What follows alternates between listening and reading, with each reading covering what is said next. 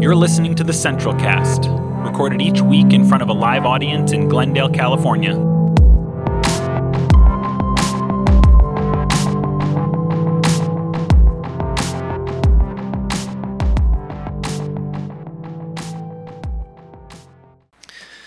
So, today we embark upon a new teaching series here at Central called Jesus Rude and Confusing.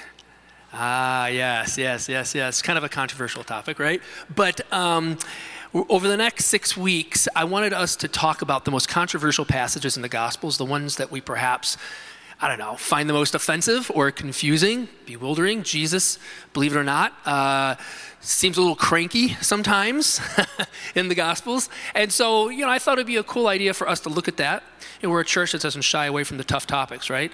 And so, over the next six weeks, we're going to be looking at different passages in the Gospels like, there's a moment when Jesus commends a man for embezzling money from his boss. There's another, another moment where he tells his disciples uh, just before his arrest to go buy some swords.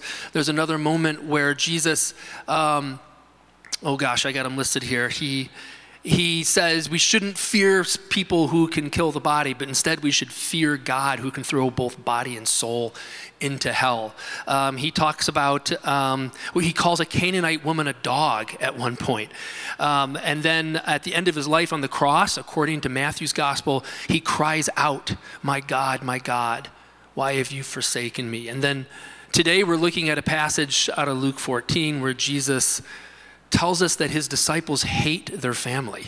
What's that about? So there's lots of good good areas to cover here. And so this morning we're going to be reading out of Luke chapter 14. Let's let's do that now and this this will be up on the screen I believe for you to follow along. Now large crowds were traveling with him and he turned and said to them, Whoever comes to me and does not hate father and mother, wife and children, brothers and sisters, yes, and even life itself, cannot be my disciple. Whoever does not carry the cross and follow me cannot be my disciple. For which of you, intending to build a tower, does not first sit down and estimate the, estimate the cost to see whether he has enough to complete it? Otherwise, when he has laid a foundation and is not able to finish, all who see it will begin to ridicule him, saying, This fellow began to build and was not able to finish. Or what king going out to wage war against another king? Will not sit down first and consider whether he is able with 10,000 to oppose the one who comes against him with 20,000. If he cannot, then, while the other is still far away, he sends a delegation and asks for terms of peace. So, therefore, none of you can be my disciple if you do not give up all your possessions. It's uh, strong words, right? It's funny, I, I have a friend who, when he was a teenager and a brand new Christian and was full of all that new Christian zeal, heard this passage preached on in church and went home that day and told his parents, I'm no longer a part of this family. Uh, I'm a part of God's family now, and so I want nothing to do with you. I'm going to move out. And then he also went into his bedroom and boxed up all his possessions because, of course, Jesus says here to give away all your stuff.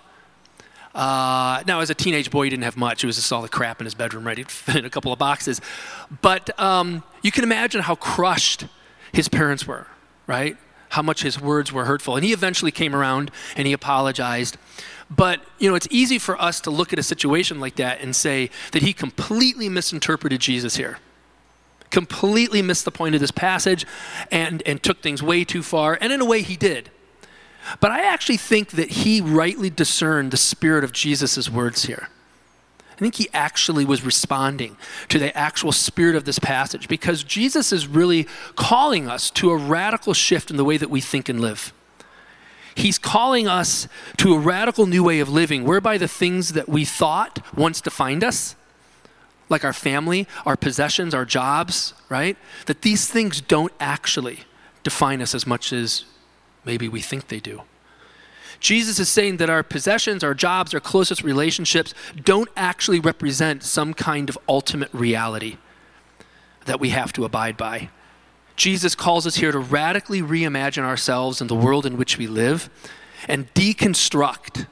Just, this is very deconstructive of Jesus. Jesus is calling us here to deconstruct the definitions of reality and identity and meaning that we've inherited that we've received from the, most powerful institutions in our lives, like our family or our culture. Um, but specifically, he's talking about the family, right? And back then, one's identity was really defined by one's family, much more than it is so today.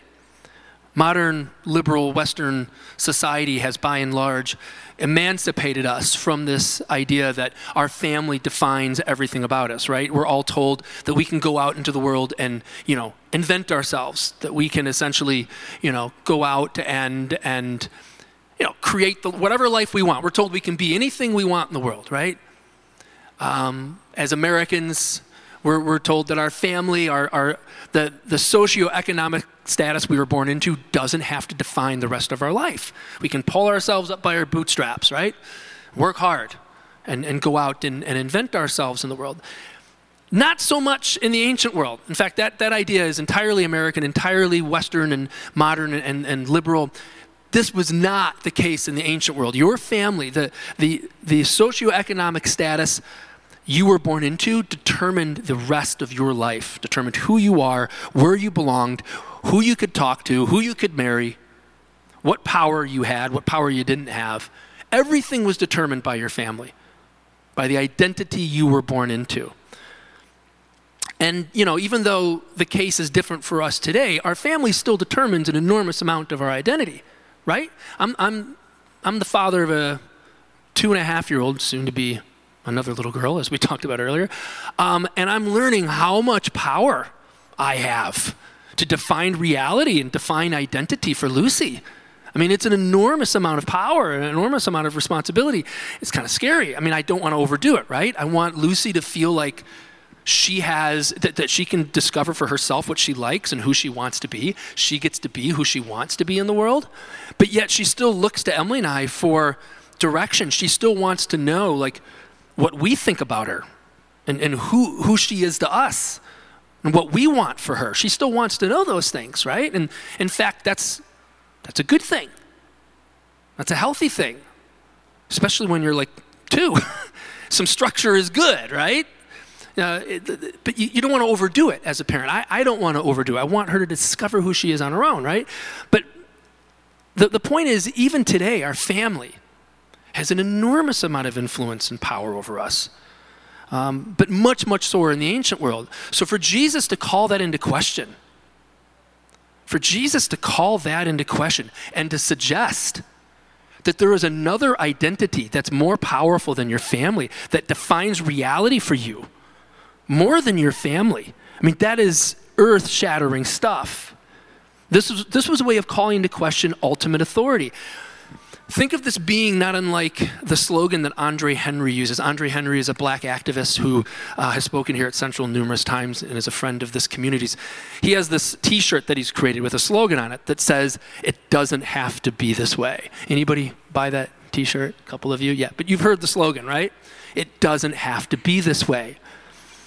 And, and by that, Andre doesn't just mean that the state of race relations in the United States right now doesn't have to be the way it is. He's really applying that to any and all unjust systems of our world and times. He means that the current economic situation, our political situation, our, our religious context, that any unjust system of our world, be it racial, economic, political, religious, etc., it doesn't have to be this way, meaning that we have the power to change it. But that also means, subtly so perhaps, that there are many people in our world today believe that the way things are are the way they have to be, right?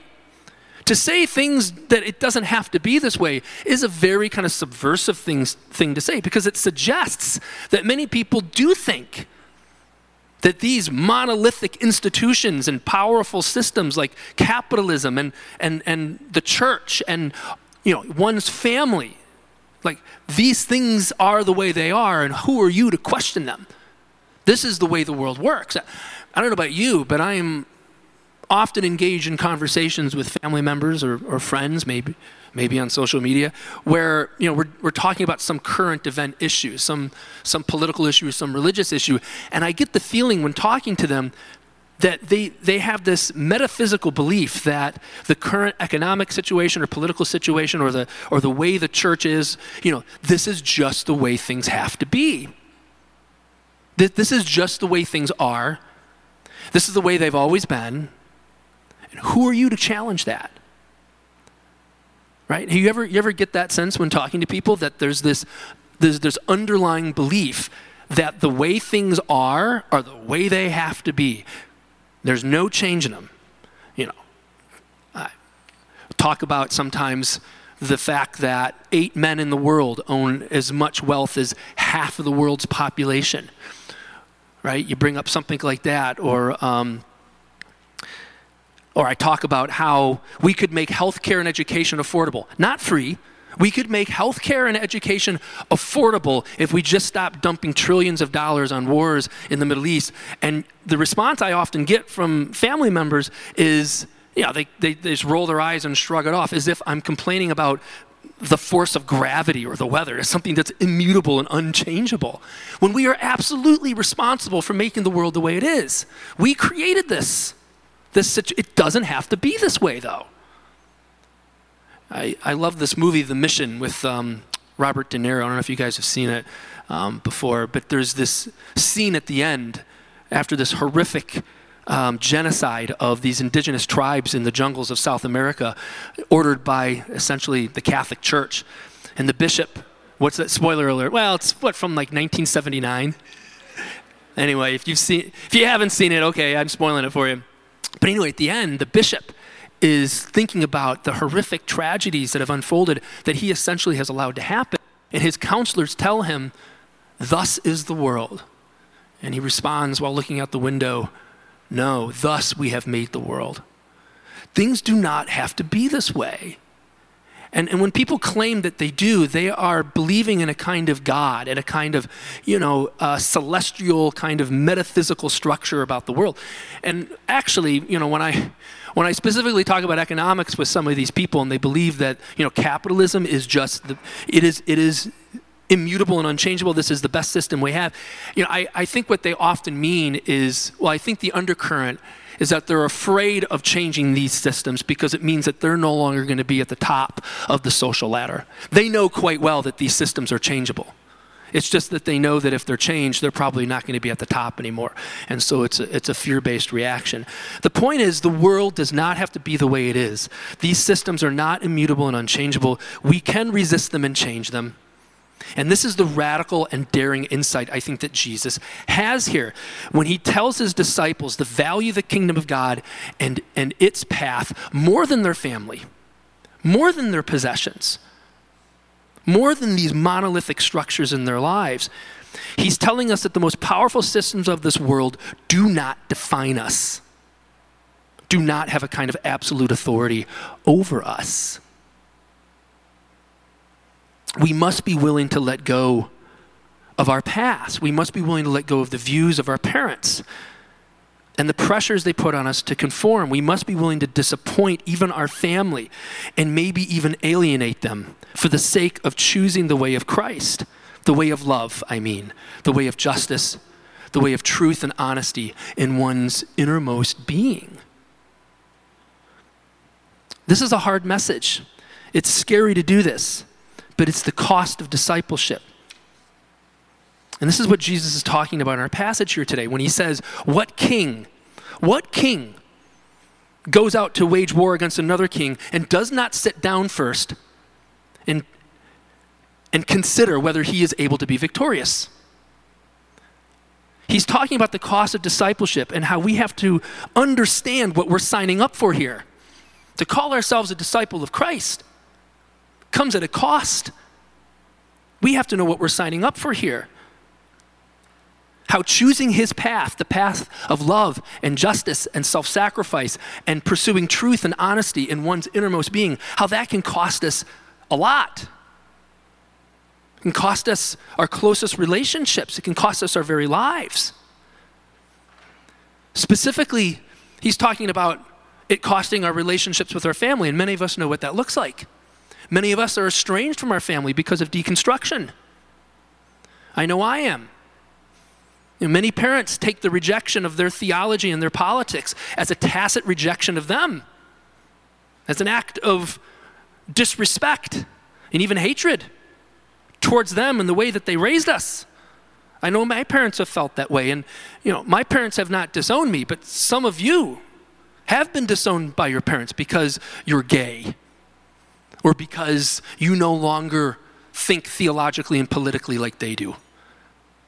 This stuff comes at a cost. Deconstruction can cost you a lot. For many of us, our deconstruction has led us, led us away, to some degree at least, from our family. It's created a breach. And to be clear, that is the cost of discipleship, of following this path of love and justice and truth and honesty in one's innermost being. Sometimes we need to choose between the worldview and the values of our parents and our family and the worldview and values of Christ.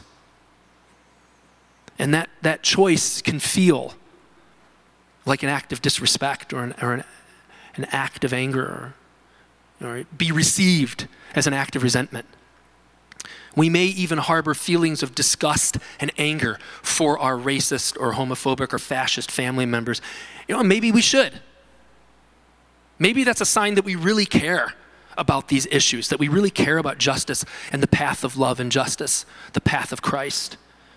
You know, I'm kind of concerned about, about people who do not have an emotional reaction when they see others advocating violence against the vulnerable, when they see others making jokes about gay people or immigrants, when they see people or hear people using scripture in the name of God to justify all kinds of bigotry and greed. We absolutely should feel disgust and anger with people who do those things. I believe we should. So when Jesus says here that his disciples and their family, um, or that the disciples hate their family, when Jesus says here that his disciples hate their family, perhaps there's somewhat of a, of a literal reading that we can take there, a semi literal reading of that. Now, I think it should be said that there's evidence Jesus did not hate his family. He loved his mother. His mother was with him throughout his entire ministry. In fact, we know that at the cross, she was there. John tells us that upon Jesus' death, right before it, he looks down and says to one of his disciples, we don't know which one, but he looks down, it probably was John, his beloved disciple, it says, and he says, essentially, please take care of my mother. Take her into your house as if she were your own. So Jesus loved his family, right? The, the, message here is not to hate your family for the sake of hating your family. There's nothing virtuous about that, right? That's not the point of this. That's ridiculous. That doesn't make any sense. But this is a radical calling to side with the kingdom of God over the other messages and powers in our lives. I'm reminded how Jesus reacted to his family when they interrupted him one day while he was teaching in the temple. The story goes that you know, Jesus was teaching in the temple as he was off to do, and someone comes in and interrupts him. As if, you know, like right now, somebody came in and interrupted me and said, um, Excuse me, your mother and your brothers are outside. They wanted me to come in and stop you and ask you if you would step out and talk with them. this happened to Jesus. Keep in mind, they didn't come into the temple themselves to speak with him. No, they wanted, they sent a, a third party to go in and interrupt him and to try to get him to come out, to stop what he's doing and come out and talk with them. What's probably going on here is that they've come to Jerusalem to put a stop to all of this revolutionary figure nonsense and to beg him to come back to Nazareth with them. Remember, in Jesus' day, you didn't leave your family, you know, leave your hometown and go into the big city and make something of yourself. That's an American narrative. You didn't do that back then. And you certainly didn't go and make yourself into a revolutionary figure because you'd be dead, as Jesus was killed, right? But his, his own family could be implicated. They, their lives were perhaps in jeopardy too. So they're there to basically confront him and say, Enough of this. You need to come home with us. Stop this. You've got a business back home with your father. You. But notice what Jesus does. He, he says, No, essentially, I'm not, I'm not stepping out with you. And then he says, Here are my mothers, my brothers, and my sisters you know, gesturing towards his audience. He says that those who do the will of God, these are my family. This, these are my mothers and my brothers and my sisters. Notice what he's doing here. radically subverting the power structures of his day and, and redefining the idea of family, redefining the idea of kin, kinship. We talk about the kingdom of God. I prefer to call it the, the kingdom of God. The family of God has its own traditions, its own values, and they can be radically different from that of our world. You know, justice and love and compassion and truth telling. But Jesus radically redefined kinship for his day by doing this. And I think the point is, is this when we think about our identity, when we think about who we are in the world, it's not that we're no longer, just because we're a Christian, doesn't mean that we're no longer, you know, black, white, gay, straight, rich, poor, Democrat, Republican, um, American, Bolivian, whatever. We still hold on to those identities. Those things are true about us. But those identities are superseded by a greater identity in Christ. And this, we might be able to say, is our shared human identity. We're all a part of these smaller, separate tribes, and those are important tribes to be a part of Christian, Jewish, you know, Hindu, Buddhist.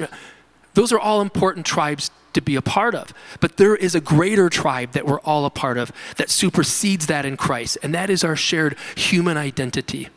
And we identify with that tribe when we live into justice and love and compassion, being people of truth and honesty in our innermost being. That tribe, that tribal identity, you know, supersedes all, all others. That's what I think Jesus is, is getting at here. Um, so, I want us to enter into a time of, of dialogue this morning, and uh, I want to do that by inviting you to have a little conversation for five or ten minutes with your neighbor. Just get together with three or four of the people around you, turn your chairs, and this is going to be the question I want, us, I want you to converse about, and then we'll get back together and discuss it as a larger group. What's been the cost of discipleship for you? What's been the cost of discipleship for you? Um, what has following this path or, or what's, what's been difficult about your spiritual journey, your faith journey? You can answer one or both of those, whichever one works for you. But turn, turn around, um, get together with three or four of the people around you, uh, discuss that for a few minutes, and then we'll get together as a larger group and, uh, and re engage. Thanks.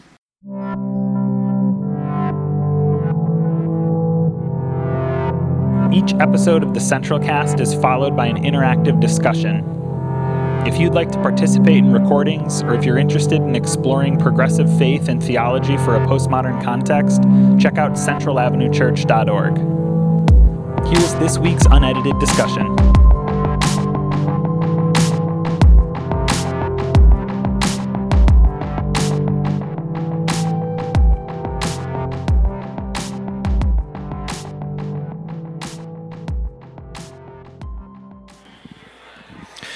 All right, everybody.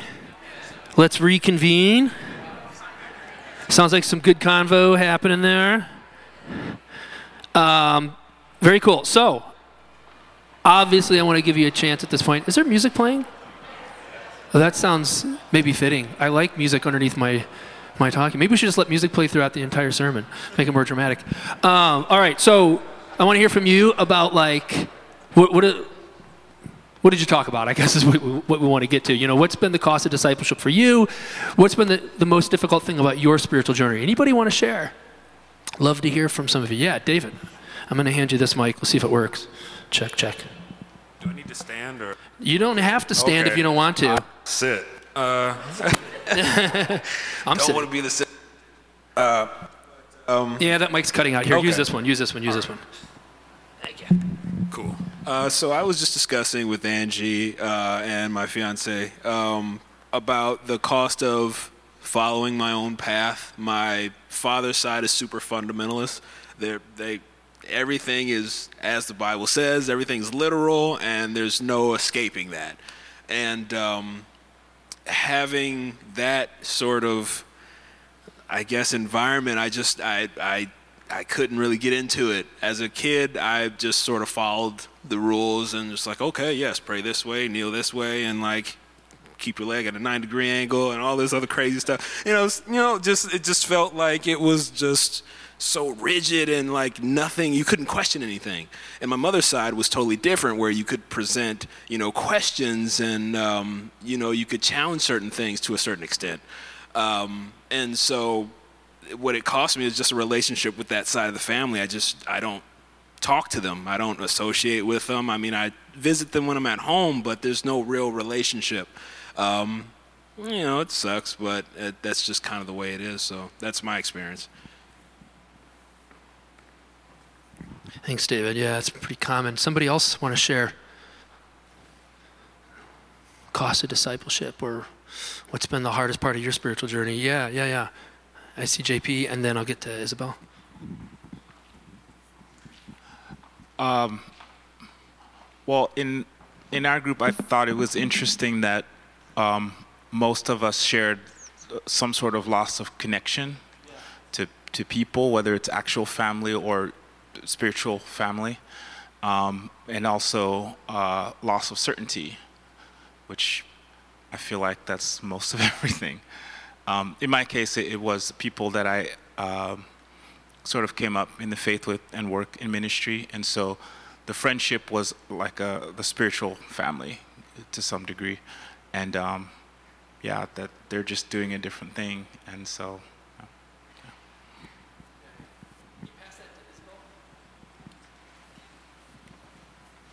Um, so for for me, growing up, you know, in an abusive home and dealing with um, uh, sexual abuse and trauma, um, I I held on to this sense of hope for something better. Um, I remember even as a young person, um, just feeling um, like there's got to be something better.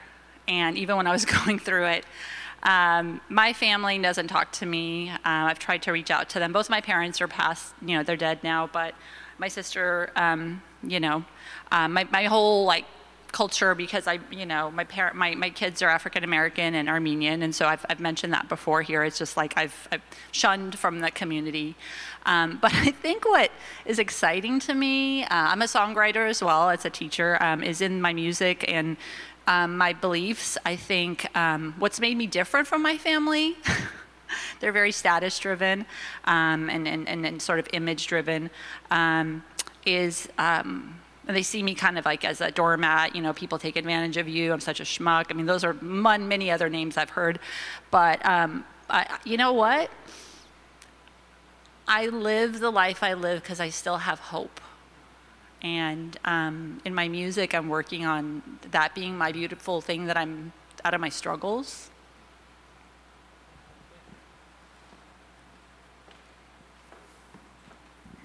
Thanks, Isabel. Thanks, JP. Somebody else want to share?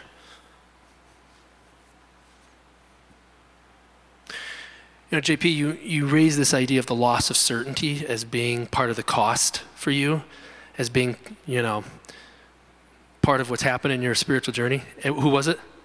It was, it was Aiden that raised that? Yeah. Well, whoever it was. no, I was thinking about that, that, yeah, that can initially feel like a loss, right? And something that we regret losing. But I wonder if, if some of these things that we've lost on, on this path can actually be seen as a positive after the fact, right? Kind of like our loss of certainty. Like coming to terms with our unknowing and our doubt at first is a traumatic experience, right?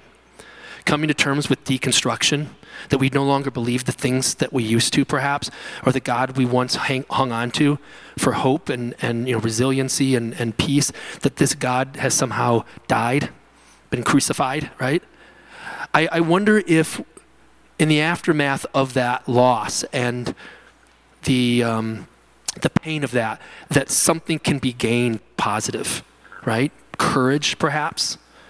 That there can be a kind of serenity that can be found in the aftermath where we've learned that we can actually find a deeper kind of peace and serenity in life by embracing our uncertainties, embracing our doubt, embracing the fact that what we once believed maybe wasn't entirely true you know, and making peace with that and realizing we can move on, we can go on, that life itself didn't fall apart, that we're still here and we still love things and we still love people and life hasn't really lost all the luster we thought it would, right? I, I, I think that there are things in our spiritual journeys where initially it can feel like we gave up something big for God, but in the aftermath we find out that it really is a blessing that we gave it up.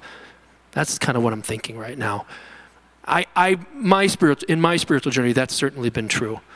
Um, and perhaps that's that dialectical move between crucifixion and resurrection, right?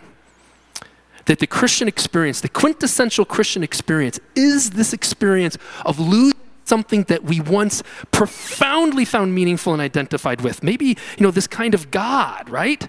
This God is crucified, dies, but something is resurrected afterwards, that there's joy to be found, there's hope to be found in the aftermath. By getting through this traumatic experience, we can find a way, we can be born again, so to speak. We can be transfigured, resurrected, to use these Christian terms that we love, right? But we got to undergo the death first. Something has to die for us to truly live. This, to me, is the quintessential Christian experience. And Christ talks about this as the cost of discipleship, right? But anyway, in that deconstruction, I think, is part of that cost for us. But it's not all doom and gloom. There is a resurrection to be found. There is transfiguration. There is hope. There is a new life. And it's better than before, in my opinion. We have been set free. We have been set free from something that once was oppressive. Now we are free in Christ to truly live in love as He has called us. I, I think that's good news. I think that's great news. That's the kind of community we endure, uh, endeavor to be here. Well, thank you for participating in this experimental uh, layout this morning. Uh, I encourage you uh, to give us your feedback, not right now, but uh, you know, after service, maybe at the meeting, we'll talk about this. Um, and again, if if you're here this morning, uh, we talk about membership, and I know that maybe sounds very old school church, but we do that just to be clear because this property has to be owned by somebody. It can't be owned by me. It has to be owned by us. And so, being a part of this community means you're part of the government that owns all this and and maintains this for for others. And so we, I encourage you that even if you're not a quote unquote member, hang out for the meeting, get, get to know us a little better. You're gonna, you get to see the budget, get to see where the money goes. We're entirely transparent here. Maybe that's really boring. Uh, but uh, I don't know. It's, I expect it to be at the most a half an hour meeting, and we'll get it started in about 10 minutes, okay? So it's 11.18 now. We're getting out a little early. Hang out if you can. Otherwise, thanks for being here. Go in peace.